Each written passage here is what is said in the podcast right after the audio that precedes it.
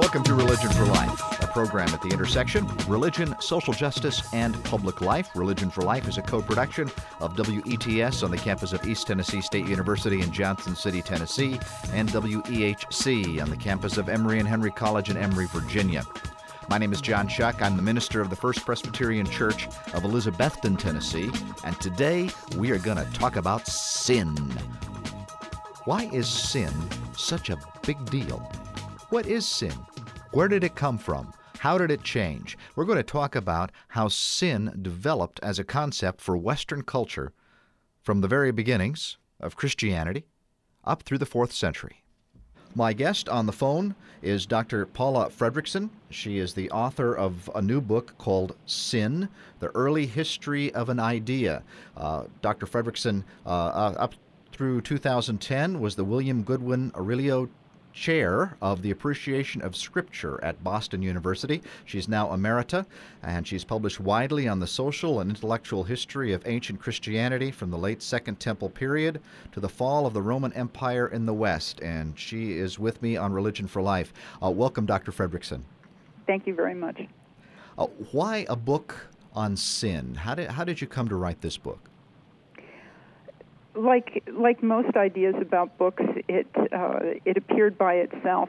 The idea by surprise. I was uh, engaged with a project, um, a larger project, which I published a few years ago on Augustine's attitude toward Jews and Judaism, and I noticed because I was reviewing. Uh, people and religious thinkers from Paul in the New Testament to Augustine in the fifth century, that a lot of the ideas about um, what what Jesus's function was, both uh, not only for individual humans but in terms of the entire cosmos, and what uh, the the new message of uh, Christianity as a new religious movement was, and also how this was the real surprise, the way that the personality of God was configured, all had touched on ideas of sin and how that was imagined because Christ is, in some sense, imagined as sin's remedy. So um, it was a very natural segue from the Augustine project to, to this other project. And in your book, uh, you, it's divided into three chapters. The first covers uh, Jesus and Paul. The second Justin, Valentinus, and Marcion, and the third, Origen and Augustine. Uh, these seven figures you trace spanning over four centuries. Uh, why these seven? Um, they were, first of all, I had to um, put this, uh, package the uh, research into uh, three tablespoons because I had been asked by Princeton University to do a series of uh, public lectures on the topic. And um, I chose Jesus and Paul to start with because um, even though they each imagined themselves as Jews with the correct interpretation of Judaism, um, and they each uh, function within a religious environment where animal sacrifices are part of the protocol that humans engage with when they begin a process of repentance, which is um, sort of the ethical response to to human sin. Um, nonetheless, though these two figures historically function in that context, retrospectively they're seen as two of the foundational figures of Christianity, which becomes a religion quite different from and separate from, uh, ultimately hostile to Judaism. So they seemed like um, a very rich place to start because they live in one world, but they become the origins of another world religiously. And the second set of figures, who are Christian theologians in the second century, are arguing with each other over how to interpret not only Paul's letters and the stories about Jesus that appear in the Gospels. Both of those bodies of literature are in Greek. But they also argue with each other over the correct way to interpret Jewish scripture, even though they themselves are Gentiles, not Jews. And it's a lot of the theological argumentation and work that goes on in that early second century period that creates the religion that we know as Christianity.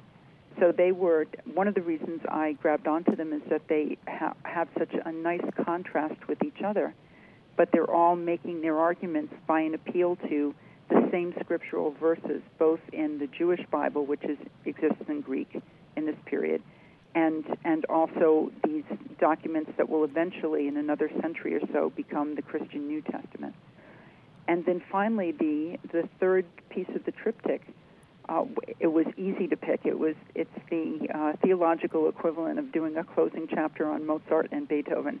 Uh, Origen and Augustine are two of the geniuses of the ancient church, and they come to almost completely different visions of the personality of God and how God wants humans to deal with human sin, even though they are, again, appealing particularly to the very same passages in the letters of Paul to make their case. So these seven figures, once we get them all lined up, are all in uh, very precise cultural moments of the development of what, what will become Christianity, and they have interesting disagreements with each other. Something I wanted to convey to um, my listeners when I first gave this as lectures, and certainly to my readers once I wrote the lectures up, is um, the radical contingency of how ideas develop, and also the intellectual excitement of how ideas develop. And that's how I picked the seven figures that I did. They contrast, but they cohere. One of, let's let's start with, with our first guy, Jesus. Um, one of the challenges regarding Jesus is that we really don't have access to his thoughts firsthand. We have stories about him, and he didn't write anything. So, as you distinguish him from the thoughts of the gospel writers, who did you find? who, who is the historical Jesus? And, and, and particularly in how it relates to sin. Well, the historical Jesus, as you just said, is is uh, the endpoint of an investigative process. He's not somebody we meet when we flip open uh, to the Gospels mm-hmm. in the. New Testament when he talks about um, sin and well, his first line, his walk-on line in the Gospel of Mark, which is the earliest gospel, probably written shortly after the destruction of the temple in 70. So, therefore, about 40 years after Jesus' death, um, Jesus' first line in that gospel is repent because the kingdom of God is at hand. So, by having his first call be to repentance, he's already uh, conjuring the idea of sin. I mean, sin is something you uh, repent of. There's different passages scattered throughout the synoptic gospels, Matthew, Mark, and Luke, where when Jesus talks about sin or talks about repentance, he ties it in with, specifically with the, the Ten Commandments. And that seems to be his focus on um, how you, the purpose of the Ten Commandments is how to identify when you have erred. And um, so the Ten Commandments seems to be a touchstone for him.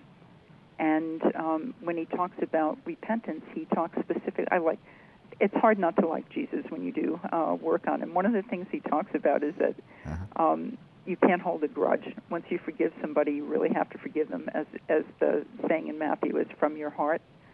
So you have to. If you don't want God to hold a grudge against you because you've sinned, even though you said you're sorry, when somebody has sinned against you and apologizes, you have to really forgive them and not hold a grudge, even though they've said they're sorry. Um, also, the other interesting thing about the gospel material is that uh, it comes from a period, as I said, after the temple's destroyed, but there are traditions in it of Jesus instructing his followers how to uh, bring temple offerings. So that's something that survives the destruction of the temple and it might be something that goes back to the historical Jesus. So Jesus is integrated in this um, movement of a call to repentance, where he says that God is a forgiving God, but he also says, and it's a kind of cautionary tale, um, that you should treat others the way you want God to treat you.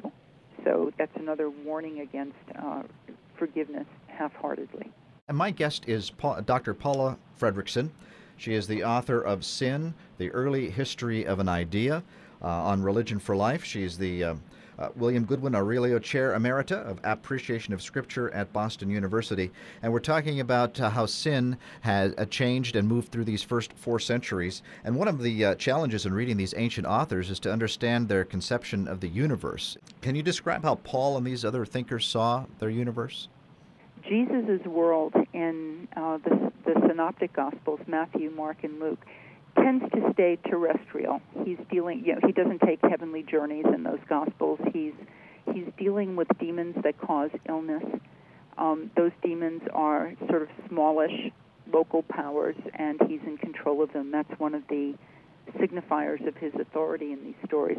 When Paul tells us about his universe, it's it's a much larger place than than Jesus' universe. Paul talks about his cosmic opposition, pagan gods who are in control of stars and planets.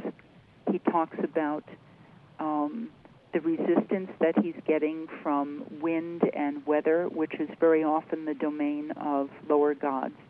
He's talking about, um, he'll say very casually to his uh, pagan audience in Corinth, uh, look, we all know that there are many gods and many laws, lords, but we worship God the Father through His Son Jesus Christ. So he's he knows that he's dealing in a in a universe that's congested not only with demonic powers, but with divine powers that are hostile to Paul and his mission.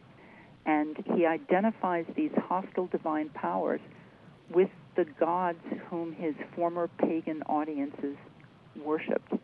So he is mapping this hostility onto his vision of the cosmos, where the earth is at the center of the universe, and then the next closest body you have outside of the earth is the moon, and then you have the the five planets known to antiquity and the sun, and then above that you have the realm of the fixed stars. So it's like glass balls suspended within each other, and particularly in the realm below the moon, these evil forces have a tremendous amount of power.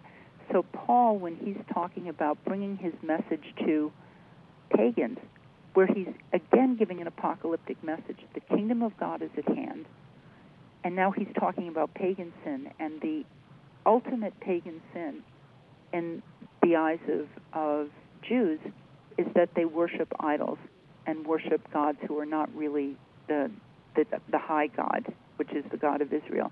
So he's telling his pagans to repent of the sin of idolatry, to commit to worshiping the God of Israel through his Son, Jesus, whom Paul has never known in the flesh, but whom Paul has gotten to know, in a sense, through resurrection visions he's had of, of Jesus.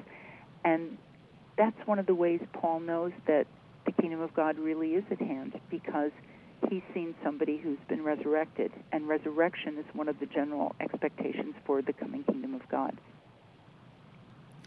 And then we move on into to the second century, and this kingdom of God hasn't come. And so now the theologians have to kind of scramble and figure out how they understand sin and, and the human condition uh, when we're going to be here for a little while. Is that right? Well, it's awkward when you begin with a vigorous prophecy that time is about to end and then time doesn't end on time. So your options are either to throw out those traditions, which nobody wants to do, or to reinterpret them. And obviously, if time has gone on, everybody's into the next century. Not that people are measuring by um, Anno Domini yet, but there, it's been a hundred years. Nothing, nothing has changed. How do you make sense of these traditions? And what we have with these three Gentile Christian authors is a way of trying to make sense both of the cosmos and of this message of redemption and repentance of sin. They're trying to figure out why do people sin anyway to begin with?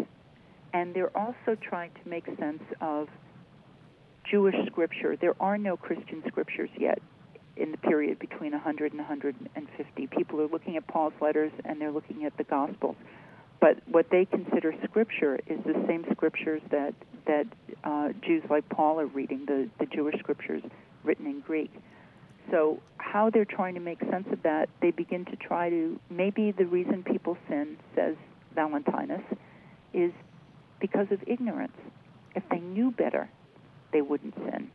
And so he generates um, ways of reading the story in Genesis um, where it becomes a meditation for how to get how to get knowledge so that you know who the high God is. according to Valentinus, the God who's represented in Jewish scriptures is not the Father of Christ. The Father of Christ is a God who's above that God, who's a higher God. And the way you know that the God in the Jewish Bible is a lower God is precisely because he's involved with the organization of the of the material cosmos. So this is a very vigorous, um, energetic form of Christianity that's something modern readers tend not to know about or appreciate very much because um, Valentinus lost. Valentinian Christianity ultimately lost, but not until the fourth century. And in the in the second century, that's how Valentinus is trying to uh, operate with the idea of sin. Then we have another uh, Gentile Christian who is looking at uh, the Jewish Bible, saying, you know, this this God, the character, the chief character of the Jewish Bible is not the Father of Christ. Um, he's a lower God because he organizes the material cosmos. Uh, the Father of Christ is the God above him, whom we can only know through the revelation of Christ. And so Marcion, when he talks about um, sin, also has this um, this idea of the remedy of sin is revelation, that people couldn't help but sin because they didn't know what was actually the truth of the matter until Christ came uh, and brought the message. Marcion's the one who says that Paul's letters should be considered Christian scripture and not the Jewish Bible at all, because the Jewish God is for the Jews, and the Christian God is somebody who's revealed only through Christ. And then finally, their contemporary, Justin, um, who's arguing bitterly with these other two Christian communities, um, insists no, the uh, the Bible of the Jews is actually our Bible. It's a Christian Gentile Bible, and the chief character that um, the Bible talks about is actually Christ before his incarnation. So that all the times that Abraham is pictured talking with God, he's actually talking with Christ. And when Moses is getting legislation from God, he's actually talking to the pre incarnate Christ. So by looking at it this way, Justin ends up reconfiguring how to read the Jewish Bible and ends up with a definition of sin that he ends up identifying with a Jewish reading of the Jewish Bible and the correct reading of the Jewish Bible which is which is not sinful is is Justin's own reading but Justin's making that anti-Jewish claim in a context not where he's arguing against Jews but where he's arguing against Valentinus and Marcion two other two other Gentile Christians it's it's a very vigorous um, very animated and very, very intellectually ingenious fight over how to interpret sin and how to interpret basically your own place in the in the universe if you're going to have a particular idea of sin. If you're just joining us on Religion for Life, my guest is Dr. Paula Fredriksen. Uh, her, she is the author of Sin: The Early History of an Idea. She is a an expert on the social and intellectual history of ancient Christianity uh, for the first uh, four centuries or so, and we're moving into this uh, into the fourth and fifth century with the figures, or, or uh, third century too, with the figures of Origen and Augustine. And um, by this, and so by this time, they are both thinking of, of sin in terms of a of a, a great power, aren't they? That it's not, it's more than just deeds done. That's right. For both for both Origen and for Augustine, sin has made the shift from uh, something something uh, wrong that one does to um, a condition that one is born into. Once you're you're conscious, once you're a, a thinking human being, you realize, if you're thinking the way Origen or Augustine does, you realize that your entire situation is the result of sin, which means that you didn't, in a sense, personally commit it you're you're plunged into the situation where you need redemption. And for both of them, the uh, the only redemption that works is through the Redeemer figure, um, the Redeemer figure of, of Jesus. Origen is um, he's not a bishop. He's I think of him as the ultimate professor. He's an, an intellectual and um, a biblical interpreter, and his language is Greek and his philosophical background is is Platonic, as is Augustine's, and he is he works with this amazingly beautiful idea of God where he takes the two chief biblical characteristics of God, that God is both just and merciful, and applies those two ideas to his idea of sin and the physical cosmos. And he says that since God is both just and merciful, and we're in a situation of sin, how is it that God wants to be redeemed, and how did we get here to begin with? And he tells a story of the origin of sin that goes back to a time before any matter existed, when souls were the souls of everything the souls of stars and planets, the souls of what will be human beings, the souls of angels and what will be demons are all in this um, cosmic non material soup contemplating and loving God, and then they start to slip. They start to slip away. And that's not a problem because only God is without change, says Origen. But the problem is that they once they start slipping, they don't stop themselves from slipping, and that's where the idea of sin comes in. They should have willed themselves to stop at a certain point. And God who loves his creation and wants these souls all to be saved, ends up creating matter so that these different souls have different types of bodies. And each body is a learning situation for that particular soul. And this gives Origen tremendous flexibility with explaining the problem of evil. If if a baby is born blind, if somebody has a horrible handicap or they're suffering, he can say, well, that's that's the particular type of physical body that this soul needed. And God is trying to help that soul learn whatever it is that that soul has to learn so that it can genuinely pre- repent and go back to God. Origen had a vision of universal redemption where he believes that ultimately, since God has all the time in the world and God is infinitely wise and loving, even Satan ultimately will be saved because God will put Satan in the right situation so that even Satan can learn his lesson, genuinely repent, and turn back to God in love.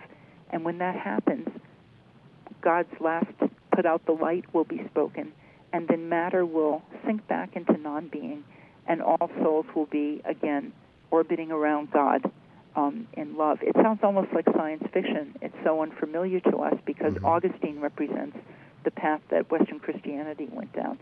But Origen has this unbelievably, um, his God is generous, and his God, in a sense, fights against sin also by by doing these educational missions against it. It's a it's a beautiful vision. Yeah, you wrote at the end of that chapter. You said uh, perhaps the greatest difference between Origen and Augustine is the temperament of their respective gods. Origen's God loves his entire creation and acts to save every individual being. Augustine's God, justly angry at sin, redeems only a small number of people, just enough to display his mercy. And I was wondering how different Western culture might have been if Origen's view had won the day as opposed to Augustine's. Uh, what's the difference there with with Augustine, and wh- why do you think uh, his views prevailed? Augustine is um, one of the geniuses of Western culture, which isn't to say that geniuses prevail, because Origen was also a genius and he didn't prevail. Augustine, um, Augustine's God is angry at sin, and Augustine is the author of the concept of um, original sin, which um, states that as a punishment for the sin of Adam and Eve, this punishment for the sin of disobedience of Adam and Eve, every generation thereafter is marked by um, original sin, which displays itself through an absence of willpower. He is this. Uh, he's incredibly detailed when he looks at psychological motivation and Augustine says we, we, none of us wants to do evil. But when we're presented with the opportunity to do evil, even though we might not want to do it, we find ourselves doing it anyway. And that's because our will lacks willpower. And we can feel conflicted about it, but ultimately um, we're also attracted by sin. And that nexus of psychological drives is sin's punishment as well. And the only way some people mysteriously are predestined to salvation, we cannot know why that is. Only God knows. And the only way you can even put yourself in a situation where you might be among the saved is if you're baptized into the correct church. And baptism is so essential for redemption that even if even if babies die, if they're not baptized, babies cannot be redeemed. So he's he's very tough-minded, um, tough-minded about this. His God is um, a little frightening, frankly, and Yeah. his God doesn't worry about um, moral transparency. He doesn't have to because he's God. And Augustine says that it's all a mystery, and all we can do is praise God for his merciful decision to redeem some people when everybody universally deserves only condemnation. I think one of the reasons Augustine prevails is, first of all, he's he's living in a period where the empire has become Christian, where the emperor has decided to back the church that um, Augustine's community represents, and um, Augustine himself is a bishop, which is a, a form of Roman magistrate in his lifetime, and he's um, he's living at what turns out to be the edge of, of the end of the Roman Empire, so that after his lifetime, there just aren't people of his stature in the West, but people keep copying his own documents, so that even though um, in his own lifetime he probably wasn't as influential as he wishes he were, after his lifetime he has a very out of proportion um, effect on theology because he's one of these sources for what gets Western culture through the Middle Ages. My guest is Dr. Paula Fredriksen, author of Sin, The Early History of an Idea. And we're just about out of time, but in your epilogue, you talk a little bit about uh, our modern situation. Uh, what do you want? And maybe you have to step out as an historian here, if, if you don't mind. What do you want to leave behind, and what do you see as valuable regarding sin and the human condition from these ancient authors? Maybe that's too big of a question for a minute. I know I I like that, especially given what a lot of the campaign rhetoric has been like this year um, in the states. All of these uh, all of these men who are giving all of their very different opinions about sin are all absolutely convinced that they know exactly what God is thinking, um, and Hmm. there wouldn't be so much variety unless God has a multiple personality disorder. um, if and there wouldn't be so much self confidence. I think if they were a little bit more humble about thinking about what God Himself thinks, and I think that's not a bad message either for uh, people on the campaign trail either. All right. Dr. Fredriksen, thank you for being with me on Religion for Life. Thank you very much. Bye bye. You've been listening to Religion for Life, a program at the intersection of religion, social justice, and public life. My name is John Shuck. My church is the First Presbyterian Church of Elizabethton, Tennessee. You can find more information about it by going to the website www.fpcelizabethton.org. Information about Religion for Life, including upcoming programs, can be found at religionforlife.me. You can get podcasts on iTunes. Uh, Religion for Life is on Facebook and Twitter. Religion for Life is a co production of WEHC on the campus of Emory and Henry College in Emory, Virginia, and WETS FM and WETS HD1 in Johnson City, Tennessee. Be well.